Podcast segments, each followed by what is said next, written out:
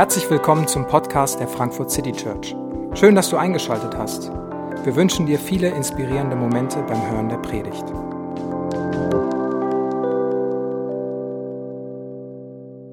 Hallo, guten Morgen. Ich bin David, ich bin Pastor hier und ähm, wir dürfen uns heute mit dieser Geschichte, ähm, einer weiteren Geschichte zu Weihnachten, äh, der Geschichte, die von uns als die der heiligen drei Könige öfter bekannt ist, äh, das waren weder äh, Könige, noch waren es drei, noch waren sie heilig, aber dazu komme ich äh, gleich noch. Ähm, in der Weihnachtszeit erlebst du es vielleicht und auch in diesen Geschichten ist es so, dass ähm, das, was wir uns wünschen, was wir erwarten, wie es sein soll und was behauptet wird und wie die Realität wirklich ist, in einer extremen Spannung steht. Wir leben in der Weihnachtszeit, die die Zeit der Besinnung, Frieden, von Familie, von Lichtern, und es ist irgendwie dunkel und kalt und in der Familie ist es bei manchen super und bei manchen nicht. Besinnlich und friedlich ist es, weiß ich nicht, nicht so oft. Äh, es ist oft eher stressig und hektisch und laut. Es sind tausend Erwartungen im Raum, Enttäuschungen, unerfüllte Wünsche. Das Jahr hat Fragen offen gelassen. Und mitten in all dem kommen wir in diese, diese Zeit der, der Besinnung und des Friedens. Und diese ganzen Weihnachtsgeschichten und alle Bilder und, und Krippenspiele und alles, was wir rund um Weihnachten sehen, haben wir nicht unserer Realität, sondern unserer Sehnsucht irgendwie angepasst. Es ist alles so nett, so schön, so friedlich. Ähm, es ist irgendwie so eine, so eine Flucht in diese, diese, diese Wünsche, diese, diese Träume, diese Sehnsüchte, wo das Leben oft so weit weg ist. Und diese, diese Geschichten von Weihnachten, die sind sehr viel näher an, an der Realität und haben trotzdem diese großen Ansprüche. Diese, diese Spannung ist von Anfang an da. Jesus heißt es, er kommt als Gott. Gott wird Mensch und Gott ist mit uns. Er kommt als König, um die Welt zu retten und zu befreien. Aber die Realität, wie Leute sie damals gesehen und beschrieben hätten, wäre vielleicht eine bisschen andere. Dass diese eine Frau, sie heißt Maria und sie ist, obwohl sie nicht verheiratet ist, schwanger geworden und sie behauptet, Gott hätte sie schwanger gemacht. Aber wir alle wissen, dass so Menschen nicht schwanger werden. Wir glauben, dass sie nicht von Gott schwanger ist, sondern was anderes gemacht hat, sondern mit irgendeinem Mann geschlafen hat. Und ihr Mann, Josef, der ist dieser naive Trottel, der sich von seiner Frau dieses Kind unterjubeln lässt.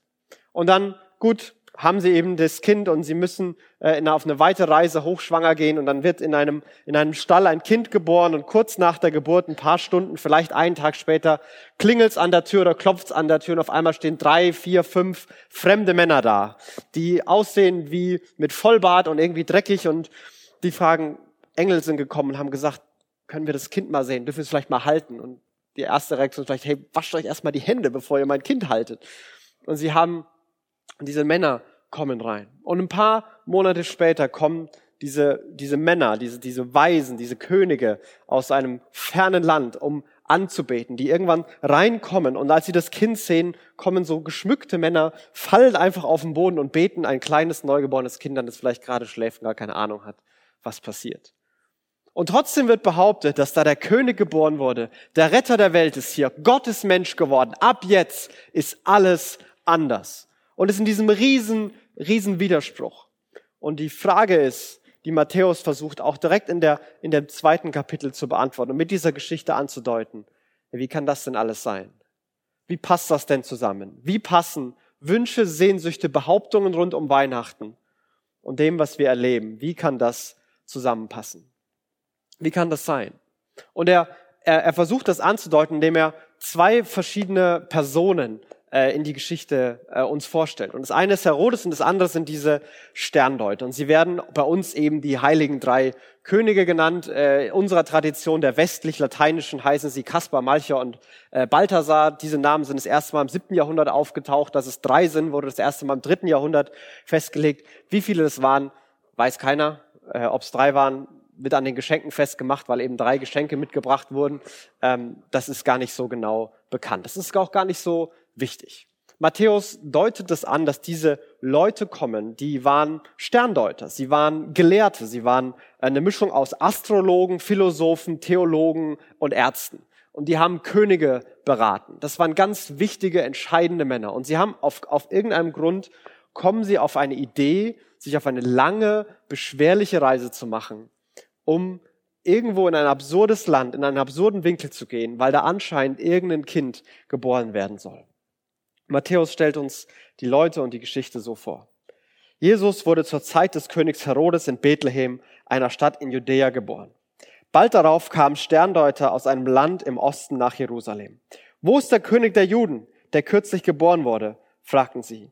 Wir haben seinen Stern aufgehen sehen und sind gekommen, und ihm Ehre, um ihm Ehre zu erweisen. Wo ist der König der Juden, der kürzlich geboren wurde? Mit dieser Frage sind sie unterwegs und diese Frage lässt ihnen keine Ruhe. Sie saßen irgendwo, wahrscheinlich im heutigen, äh, eine Mischung aus Irak, Iran und Türkei, also das, was damals Persien, Babylon, diese Region war. Sie kommen irgendwo daher. Und es ist eine Mischung aus äh, alten Texten, die sie gelesen haben und wahrscheinlich Sternbildern. Sie haben die Sterne ganz genau beobachtet und jeder Stern hatte verschiedene Bedeutungen. Und anscheinend gab es irgendeine Sternenkonstellation, die wir gar nicht so genau nachvollziehen können. Wir wissen nicht, was sie gesehen haben, aber es gab irgendeinen Stern, irgendeine Konstellation, die ihnen irgendeine Frage aufgegeben hat, die ihnen gesagt hat, in Jerusalem ist jemand geboren, der für euch wichtig ist. Ihr, die ihr Gelehrte, hoch angesehen in einem fremden Land seid, ihr müsst euch auf den Weg machen und ihr müsst es persönlich sehen. Es reicht nicht, wenn ihr Bücher darüber lest. Es reicht nicht, wenn ihr nur von anderen davon hört. Ihr müsst euch selbst auf den Weg machen. Und so sind es wahrscheinlich ein paar ältere Männer, die sich auf ihre Kamele setzen, eine Eskorte mitnehmen und den langen Weg von, von Persien nach Jerusalem gehen. Und sie kommen mit dieser Frage, wo ist der König der Juden, der gerade geboren ist? Wo ist er? Wo können wir den finden? Und sie kommen von Anfang an mit dieser Riesenbehauptung. Wo ist der König?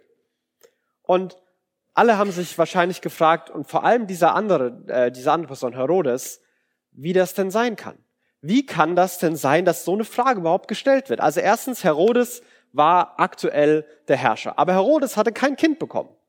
Ähm, da da, da gab es kein Kind in Jerusalem. Das wurde nicht geboren. Und dann kommt die Behauptung, dass ein Kind geboren ist, das König ist. Und dass so eine Art von König ist, dass die Leute aus fernen Ländern kommen wollen. Dass ein Kind da ist, von dem behauptet wird, dass es die Welt verändern wird. Und bis heute bekennen Christen und behaupten Christen, wir singen in manchen Weihnachtsliedern auch, dass der, der König kommt oder dass das Königs, das Kind in der Krippe ist König.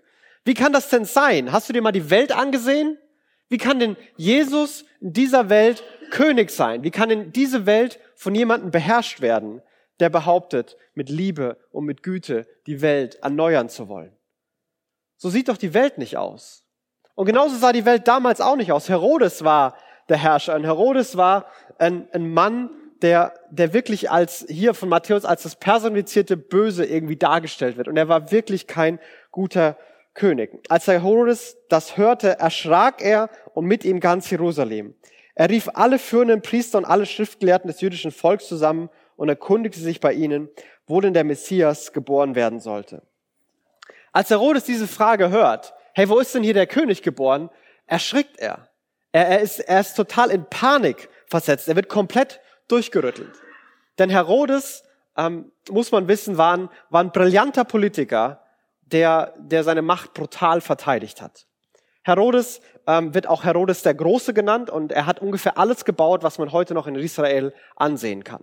Also wenn du da mal bist und wenn du eine Sightseeing-Tour machst, dann wird der Guide immer wieder sagen, Herodes, Herodes, Herodes, Herodes. Und es ist dieser Herodes, der das gebaut. Er hat den Tempel gebaut, er hat eine ganze Stadt, eine Hafenstadt Caesarea gebaut, einen eigenen Hafen, was damals ganz neu in der Welt war. Er hat Masada, die Festung gebaut, auf der Juden ihre Aufstände gekämpft haben. Er hat verschiedene Paläste gebaut. Er hat alles Mögliche gebaut. Er war König, weil der Kaiser Augustus ihn irgendwann zum König ernannt hatte. Herodes hatte eigentlich den Konkurrenten von Augustus unterstützt, Antonius, aber irgendwie hat er es geschafft, durch brillantes Reden und äh, Politik und Netzwerken hat er es geschafft, dass Augustus ihn auf seine Seite, äh, auf seiner Seite ist und ihn zum König macht. Und so wurde er König. Von Roms Gnaden war er König. Und ein Historiker schreibt über Herodes, es wäre besser, es war besser, ein Schwein in seinem Stall zu sein, als ein Sohn in seinem Palast weil er hat mehrere seiner Söhne umgebracht, weil er geglaubt hat, dass sie ihm gefährlich wären. Er hat seine Lieblingsfrau umgebracht, weil, sie geglaubt, weil er geglaubt hat, dass sie ihm eine Intrige an den Hals äh, binden will. Und er hat alles Mögliche, was ihm auch nur ansatzweise gefährlich werden konnte, hat er tatsächlich getötet. Und alle haben diesen Mann gehasst.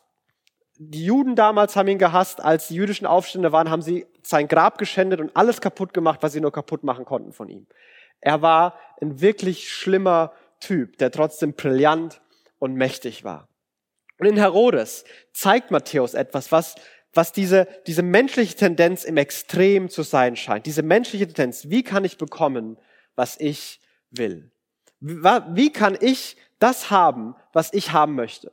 Und Herodes hat es sein ganzes Leben lang gemacht. Er hat sein Leben lang nach dieser Maxime gelebt. Und er hat sie immer durchgezogen. Und er konnte es durchziehen. Er hatte den, den Kaiser, den großen römischen Kaiser auf seiner Seite. Und, damit, und dann hat er alles getan, was er tun wollte. Wie kann ich haben, was ich möchte? Und Matthäus deutet ja eine Tendenz an, dass diese Tendenz, die die, die, die Mächtigen bestimmt, dass sie ihre Wünsche und ihre, ihre Ansprüche durchsetzen, dass diese Tendenz, die, die jeden Menschen bestimmt, auch wenn sie nicht bei jedem sich so ausführt, wie sie bei Herodes zeigt, aber dieser, diese Tendenz, dass die die ganzen Probleme in die Geschichte reinbringt. Dass die für diese Spannung verantwortlich ist zwischen dem, was kommen soll und dem, was ist. Da kommen Leute, sagen, hey, hier ist ein König geboren. Und Herodes könnte ja jetzt mit, mit Freude reagieren und boah, endlich kommt er, der Messias und, und es ist endlich soweit und alles wird anders. Aber er erschrickt, er geht zurück und ist scheiße. Hier ist alles, hier ist alles in Gefahr, was ich mir aufgebaut habe. Hier ist alles in Gefahr, was ich eigentlich möchte. Und diese Frage, wie bekomme ich, was ich will, ist so oft der Grund für ganz, ganz viele unserer Herausforderungen. Wie bekomme ich, was ich will? Und wir leben nach dem, was wir wollen. Und meine Eltern wollen das eine und ich will das andere und es gibt Konflikte. Meine Frau will das eine und ich will das andere und es gibt Konflikte. Mein Chef will das eine und ich will das andere und es gibt Konflikte. Wenn alle das wollten würden, was der andere will, dann wäre die Welt viel einfacher, wenn wir uns nicht so viel um uns selbst drehen würden. Aber es gibt diese Tendenz und Herodes wird sie in der Geschichte noch illustrieren und zeigen, was das bedeutet. Und er fragt jetzt also diese Gelehrten, hä, wo ist denn, wo wird denn der Messias geboren? Und das war wirklich keine schwere Frage. Das zeigt, dass Herodes, es war ihm ganz egal, was mit jüdischer Tradition und mit diesem Gott war, denn die Gelehrten haben sofort die Antwort parat. In Bethlehem in Judäa antworten sie. Denn so ist es in der Schrift durch den Propheten vorausgesagt. Und du, Bethlehem im Land Juda, Du bist keineswegs die unbedeutendste unter den Städten Judas. Denn aus dir wird ein Fürst hervorgehen, der mein Volk Israel führen wird, wie ein Hirte seine Herde. Aus dir wird ein Fürst hervorgehen, der mein Volk Israel führen wird, wie ein Hirte seine Herde. Von Anfang an macht Matthäus einen Kontrast zwischen Herodes und Jesus auf. Da wird jemand kommen, der wird in Bethlehem geboren, nicht im großen Jerusalem, wo die Wichtigen, die Könige geboren wurden, wo die Könige regieren. Nein, in Bethlehem, so so einem Dorf am Rand. Da wo, da wo keiner hingeht. Was soll man auch in diesem Dorf? Niemand, da gibt's nix. Da gibt's Hirten, die auf Schafe aufpassen. Was will man denn da? Aber aus diesem kleinen Ort heißt es, wird jemand hervorgehen, der ein Hirte für sein Volk sein wird. Jesus wird nicht dieser Tyrann auf dem Thron sein, sondern er wird jemand sein, der sich um sein Volk kümmert und der sein Volk beschützt. Er ist nicht der, der mit, mit Macht und Fanfare kommt, der im großen Jerusalem geboren wird, in einem Triumphzug einzieht, mit einer großen Armee alles erobert, was er nur erobern kann. Nein, er kommt als Kind in einem kleinen Ort und er wird schützen, versorgen und sich um sein Volk kümmern. Und so ist es die die Andeutung, die schon weit vorher durch einen Propheten gemacht wird, die in den jüdischen Schriften, in der Bibel aufgeschrieben ist, die den, die den Sterndeutern, die mit ihrer Frage nicht weitergekommen sind, den letzten Hinweis gibt. Durch, durch die Bibel und, und in dem, was in der Bibel steht, kommen sie auf den letzten Schritt. Sie haben diese Suche und Menschen immer schon zu allen Zeiten hatten Suchen und ehrliche Suche bringt immer Fragen mit sich. Ehrliche Suche bedeutet immer, dass Fragen aufgehen. Ob wir uns in Philosophie bewegen, in der Wissenschaft bewegen, unsere eigene Geschichte versuchen zu verstehen. Ob wir unsere Sehnsüchte ergründen wollen. Es sind immer offene Fragen. Und in der Bibel gibt es diesen letzten, diesen entscheidenden Hinweis hin auf den, der die Antwort ist, hin auf den, bei dem die Suche endet, hin auf Jesus, der dieser Hirte ist, der sich kümmern wird, der König, der mit Güte regieren wird. Er wird ein ganz anderer König sein. Und wie Jesus kommt und wie Herodes reagiert, diese Gegenüberstellung, die wird in den nächsten Versen besonders deutlich von Matthäus hervorgehoben. Da rief Herodes die Sterndeuter heimlich zu sich und ließ sich von ihnen den genauen Zeitpunkt angeben, an dem der Stern zum ersten Mal erschienen war. Darauf schickte er sie nach Bethlehem. Geht und erkundigt euch genau nach dem Kind, sagte er, und gebt mir Bescheid, sobald ihr es gefunden habt. Dann kann auch ich hingehen und ihm Ehre erweisen. Herodes ruft also die Sterndeuter zu sich und stellt ihnen erstmal ein paar Fragen. Hey, wann, wann ist dieser Stern gekommen und welcher Zeitraum ungefähr? Wie alt ist der jetzt? Und er stellt all diese Fragen und sagt, hey, jetzt geht mal hin und guckt mal ganz genau, wo das ist. Dann schreibt euch die Straße und die Hausnummer auf und dann kommt ihr wieder her. Und dann sagt ihr mir das, weil ich würde einfach danach auch gerne hingehen und auch gern anbeten. Er hätte ja auch gleich mitgehen können und er hätte auch gleich sich das alles angucken können. Aber Herodes ist jemand, Herodes bleibt in seinem Palast. Ganz im Gegensatz zu dem Kind, das in der Krippe liegt. Jesus, der Gott mit uns ist, der den Himmel verlassen hat. Herodes bleibt dort, wo es komfortabel ist, dort, wo er das hat, was er will. Er ist nicht bereit, seine eigenen Sachen aufzugeben. Herodes bleibt in seinem Palast. Jesus verlässt den Himmel, verlässt sein Zuhause und macht sich auf den Weg in einen Stall, in eine Krippe. Und er schickt die anderen vor, die, die anderen sollen hingehen, andere sollen gehen und gucken. Herodes schickt andere, Jesus kommt selbst.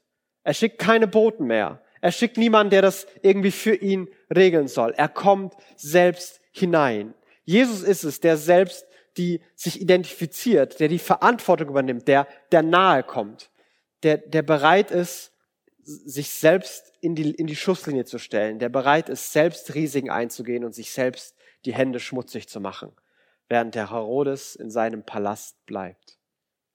Und Herodes schickt die Leute los, weil seine Absicht ist, und das sieht man ein paar Verse später, er will sich erkundigen und er will dieses Kind umbringen. Weil die Sterndeuter nicht zurückgekommen sind, hat er irgendwann Soldaten nach Bethlehem geschickt und alle Kinder, die zwischen ein und zwei Jahren alt waren, umbringen lassen, in der Hoffnung, dass das Richtige schon dabei war. Das war Herodes. Deswegen stellt er die Frage. Er will, er opfert andere für seine Interessen. Er opfert andere für sich selbst. Es ist ihm ganz egal, wer sterben muss und was andere tun müssen, welche Gräueltaten verübt werden müssen. Hauptsache, er bekommt, was er will. Jesus opfert sich selbst für andere. Jesus opfert sich selbst für alle anderen Menschen, ja sogar für seine Feinde. Und so entsteht dieser wahnsinnige Kontrast zwischen Herodes, der den Titel König hat, und diesem Kind, das irgendwie gar nicht aktiv in der Geschichte vorkommt, wie auch. Ist ein paar Wochen alt. Was soll das schon aktiv machen? Herodes, der sich um sich selbst dreht, der bequem bleibt, der andere vorschickt. Und Jesus, der alles aufgibt. Seine eigenen Rechte, seinen Komfort, der bereit ist, klein zu werden, der in eine Krippe kommt, der sich selbst opfert für andere. Und so entsteht dieser Kontrast, dass Herodes ist so König und so kennt man Könige, so waren Könige damals bekannt. Aber die Behauptung ist, so ist der König eigentlich. So ist, so ist Jesus. Und er ist der eigentliche König. Er ist ganz anders. Und so machen sich die Sterndeuter auf den Weg. Und schließlich finden sie ihn. Sie kommen in die, in die Wohnung von Maria und Josef. Sie gingen in das Haus und fanden dort das Kind und seine Mutter Maria. Und da warfen sie sich vor ihm nieder, erwiesen ihm Ehre, holten sie die Schätze hervor, die sie mitgebracht hatten, und sie gaben ihm Gold, Weihrauch und Myrrhe. Sie kommen an den Ort und endlich finden sie den, endlich sehen sie den, wo, nachdem sie sich gesehnt haben. Endlich kommen sie da an, wo die Frage sie hingetrieben hat. Und sie kommen und es muss eine absurde Szene gewesen sein. Wichtige, geschmückte, pra mächtig, prachtvoll aussehende Männer kommen in ein in ein Zimmer, wo ein Kind liegt und sie fallen nieder. Sie bringen Haufen wertvoller Schätze, Gold, Weihrauch, Myrrhe, alles kostbar, alles viel Geld wert, bringen das und legen das hin. Sie, sie haben keine Agenda. Sie sagen nicht, was sie alles gerne haben wollen, was sie sich davon erwarten, ob denn dieser, was sie, was sie gerne wollen, sondern sie, sie machen das einfach. Sie, sie, sie, sie, ihre pure Freude, die sie da zum Ausdruck bringen und warum sie alles niederlegen. Und Jesus wird der König der Juden genannt, aber die, die ihn als König akzeptieren, die, die sich wie die verhalten, als wäre er König, sind nicht die Juden, sondern sind die, die Ausländer, die Heiden, die die Horoskope lesen und dadurch irgendwie ans Ziel kommen. Die komischen. Die sind die, die sich so verhalten. Und so macht Matthäus den Punkt, Jesus ist nicht König der Juden nur. Jesus ist gekommen mit dem Anspruch, König der ganzen Welt zu sein. Jesus ist gekommen, dass alle Menschen von nah und fern, dass sie zu seinem Reich gehören, dass er ihr König ist. Jesus ist von Geburt an König der Juden, sondern der ganzen Welt. Und egal, was in der Welt passiert, das ist der Punkt, den Matthäus von Anfang machen will. Egal, was in der Welt passiert, Jesus ist König und er regiert. Die Situation sieht damals nicht so aus. Herodes ist auf seinem Thron. Herodes ist mächtig. Noch viel mächtiger ist der Kaiser in Rom. Und er sitzt auch ganz fest auf seinem Thron. Und seit 2000 Jahren sind Reiche gekommen und gegangen. Seit 2000 Jahren gibt es Systeme, Ideologien, Diktatoren, Präsidenten, gewählt, mit Gewalt dahin gekommen. Seit 2000 Jahren kommen und gehen Systeme. Und seit 2000 Jahren gibt es einen, dessen Reich beständig wächst, der immer noch König genannt wird und mittlerweile von 2,3 Milliarden König genannt wird. Jesus. Das Kind in der Krippe. Und egal was kommt, egal welche politischen Entscheidungen getroffen werden, welches, welches politische Klima sich ergibt, wer gewählt wird, wer nicht gewählt wird, ob die Demokratie bestehen bleibt oder nicht. Egal welche Ideologien oder Systeme sich an Universitäten und unserer Gesellschaft breit machen oder welche nicht. Jesus ist König und Jesus regiert. Und es mag nicht so aussehen, aber Jesus ist König und Jesus regiert und sein Reich wächst beständig. Was für ein Trost für Menschen damals, die unter Herodes gelitten haben. Was für ein Trost für Menschen, die unter römischen Kaiser gelitten haben. Und was für ein Trost für uns. Das ganz egal, was in der Politik an Wahnsinn ist, was in der Welt an Wahnsinn ist. Jesus ist König. Und Jesus regiert. Und Reiche kommen und gehen. Aber Jesus bleibt König. Und die Reaktion der, der Sterndeuter ist, dass sie anbeten. Sie, sie beugen sich nieder, sie bringen ihre Freude zum Ausdruck und sie, sie geben ihre Geschenke. Es kostet ihnen was. Sie geben das ab. Nicht um was zu bekommen. Das ist nicht Mittel zum Zweck. Sie sagen das nicht, weil sie ein Gefühl haben wollen, weil sie ein Ergebnis haben wollen, weil, weil Jesus irgendwas für sie tun soll, sondern einfach nur, weil sie ihrer Freude Ausdruck verleihen wollen. Hey, wir haben den gefunden, der König ist und der regiert. Und wir sind dankbar und wir wollen das ausdrücken, indem wir ihn anbeten und wir legen unsere Geschenke nieder. Jesus ist König in einer Krippe und Anspruch und Wirklichkeit sind weit auseinander. Aber das liegt daran, dass Jesu Reich und wie er König ist und König bleibt, ganz anders ist. Das ist ganz anders und er baut es ganz anders als alle anderen Reiche, die es sonst in der Geschichte der Welt jemals gegeben hat. Jesus kommt in einer Krippe und er triumphiert an einem Kreuz. Jesus kommt nicht machtvoll und prächtig mit großen Ankündigungen, dass er jetzt alles übernehmen wird. Er kommt nicht mit Armee und Schwert. Und sein Triumph ist nicht, dass er die anderen hinrichtet, dass er die Feinde besiegt, dass er mit Gewalt und Zwang eine neue Weltordnung erschafft. Sein Triumph ist, dass er sein eigenes Leben gibt und an dem Kreuz stirbt. Das ist kein Spaziergang gewesen für Jesus. Er kommt er wird klein und durch Leid und durch das Kreuz baut er sein Reich. Durch das Kreuz ruft er eine neue Weltordnung ins Leben, wie sein Reich funktioniert. Denn sein Reich funktioniert nicht so, dass die, die Starken auf den Schwachen rumtreten, dass der Größte sich von allen dienen lässt. Sein Reich ist es, der Größte klein wird und allen anderen dient dass der König Mensch wird, dass Gott klein wird und Gott mit uns wird, um zu dienen, um zu lieben. Um die Verantwortung zu übernehmen, um sich selbst die Hände schmutzig zu machen, um am Kreuz zu sterben, um diese menschliche Tendenz, dass wir um uns selbst drehen, dass wir Gott ausklammern, andere ausklammern, dass wir verletzen und schuldig werden und alles, was wir dafür verdient hätten, an Strafe, an Konsequenzen, dass er das auf sich nimmt und sagt, ich übernehme die Verantwortung, ich bin der König und ich übernehme die Verantwortung für mein Volk. Und was mein Volk verbockt, dafür stehe ich gerade. Und so gibt er sein Leben. Und es ist nicht sein Ende, sondern es ist sein Triumph. Und seit 2000 Jahren wächst das Reich Gottes gegen alle Widerstände. Jedes Bild von Jesu Reich, jedes Bild, das Jesus selbst verwendet, ist, dass etwas ganz klein anfängt und langsam groß wird. Es ist das Samenkorn, das in die Erde geht und irgendwann zu einem großen Baum wird. Diese Bilder verwendet er. Nicht, dass eine, eine wieder, nicht, dass ein großes Heer kommt. Nein, kleines Samenkorn geht in die Erde, stirbt und es wächst ein Baum. Und das Reich Gottes hat sich seit 2000 Jahren gegen alle Widerstände ausgebreitet.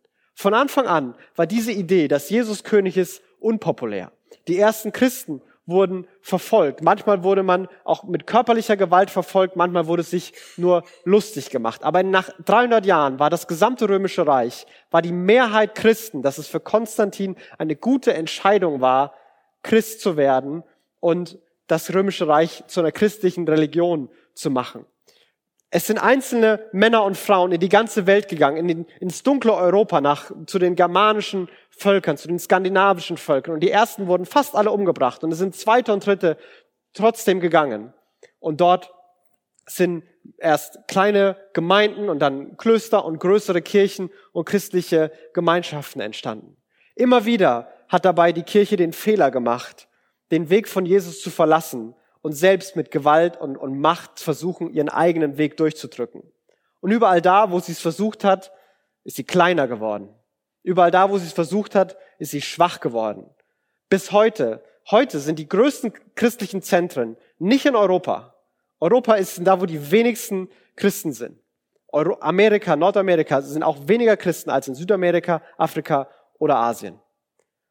Dort, wo die Christen sich mit Macht angefreundet haben und es versucht haben, anders als Jesus zu machen, hat es nicht funktioniert. Aber überall da, wo Menschen wie Jesus geliebt und gedient haben, da zeigt sich sein Reich und da breitet sich sein Reich aus. Denn was Jesus gelebt hat, so funktioniert sein Reich. So funktioniert es, wie die Welt verändert wird. So sind 2,3 Milliarden dazu gekommen, diesen Jesus König oder Herr zu nennen indem man dient, indem man Verantwortung übernimmt, bereit ist zu leiden für andere, bereit ist andere zu lieben, auch wenn es einen selbst was kostet. Und es hat die Welt verändert. Es hat bis heute die Welt verändert. Viele Werte und Fortschritte, die wir mittlerweile haben, sind in christlichen Kulturen und christlichen Ideen und christlichen Denkern entsprungen. Und ja, auch wieder da hat die Kirche manchmal ganz schön dagegen gefeuert und ihre eigenen Leute verfolgt. Aber ultimativ ist die Welt eine andere geworden und Jesu Reich ist gewachsen durch Menschen, die bereit waren, wie er, zu dienen, Verantwortung zu übernehmen, zu lieben und sogar bereit waren, zu leiden für andere. Und die Welt hat sich verändert und sein Reich wurde gebaut. Und Jesus will die Welt durch die Menschen erneuern, die von ihm erneuert wurden. Jesus will eine Welt neu machen. Und er will sagen, alles, was hier kaputt und zerstört ist, die Welt, die nicht so ist, wie sie sein sollte, und wir alle, wir spüren das, die macht Jesus neu. Aber nicht mit einem Befehl vom Himmel, sondern indem er selber klein wird, einen neuen Weg geht, einen ganz anderen Weg sich aufmacht und sagt, alle einlädt, so ab jetzt geht's nicht mehr um euch. Folgt mir, nehmt euer Kreuz auf, seid bereit zu leiden und liebt andere. Nehmt, übernehmt Verantwortung dient anderen, liebt anderen. Und ihr werdet selber neu werden und die Welt wird dadurch verändert werden. So regiert Jesus als König. So funktioniert sein Reich. So hat er sich seit 2000 Jahren ausgebreitet und so funktioniert es bis heute. Ganz anders als erwartet. Ganz anders als wir hingucken. Aber so funktioniert's. Und die Frage, die, vor der wir stehen, so ist Jesus.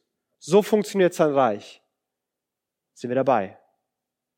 Wie reagieren wir auf das, was wir gesehen und gehört haben? Wie reagieren wir auf den Gott, der, der klein wird, der Mensch wird?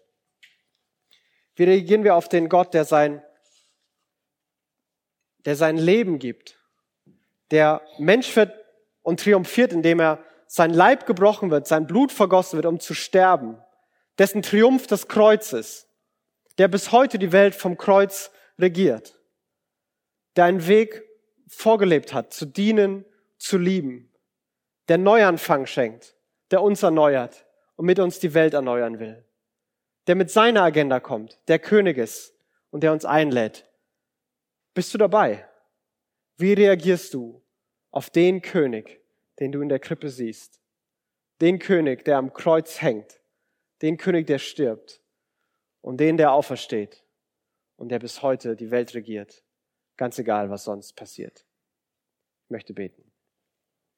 Jesus, ich ähm, will dich bitten, dass du ähm, uns die Augen öffnest dafür, wer du wirklich bist. Du siehst, wer wir, wer wir sind und du siehst, was wir denken. Du siehst, wie unsere Realität gerade aussieht.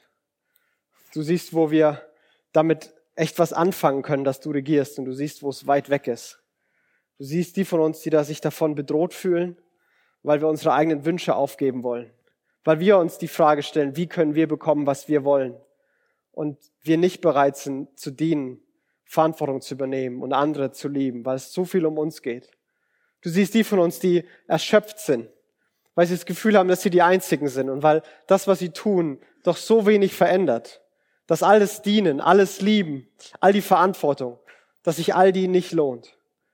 Und ich bitte dich, dass du uns ermutigst und zeigst, dass du immer noch regierst, dass die Welt eine andere geworden ist und dass egal was passiert, wenn wir dir folgen und wenn wir dir dienen, dass es, dass es sich lohnt und dass es ein Leben ist, das voller Freude ist.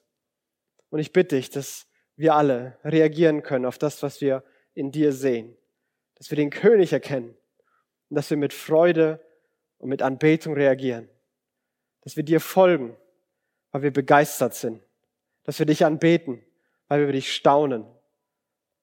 Nicht, weil wir was bekommen wollen, nicht, weil wir unseren eigenen Willen erfüllen wollen, sondern einfach nur, weil wir begeistert sind von dir, weil du der Gott bist, der mit uns ist, der zu uns kommt, der regiert, der uns beschützt, uns versorgt und diese Welt erneuert. Und so beten wir, dass du uns jetzt und hier begegnest. Amen. Wir hoffen, die Predigt hat dich inspiriert. Wenn du uns kennenlernen möchtest, dann schau einfach mal auf unsere Homepage www.frankfurtcitychurch.de oder besuche uns in unseren Gottesdiensten. Bis dann!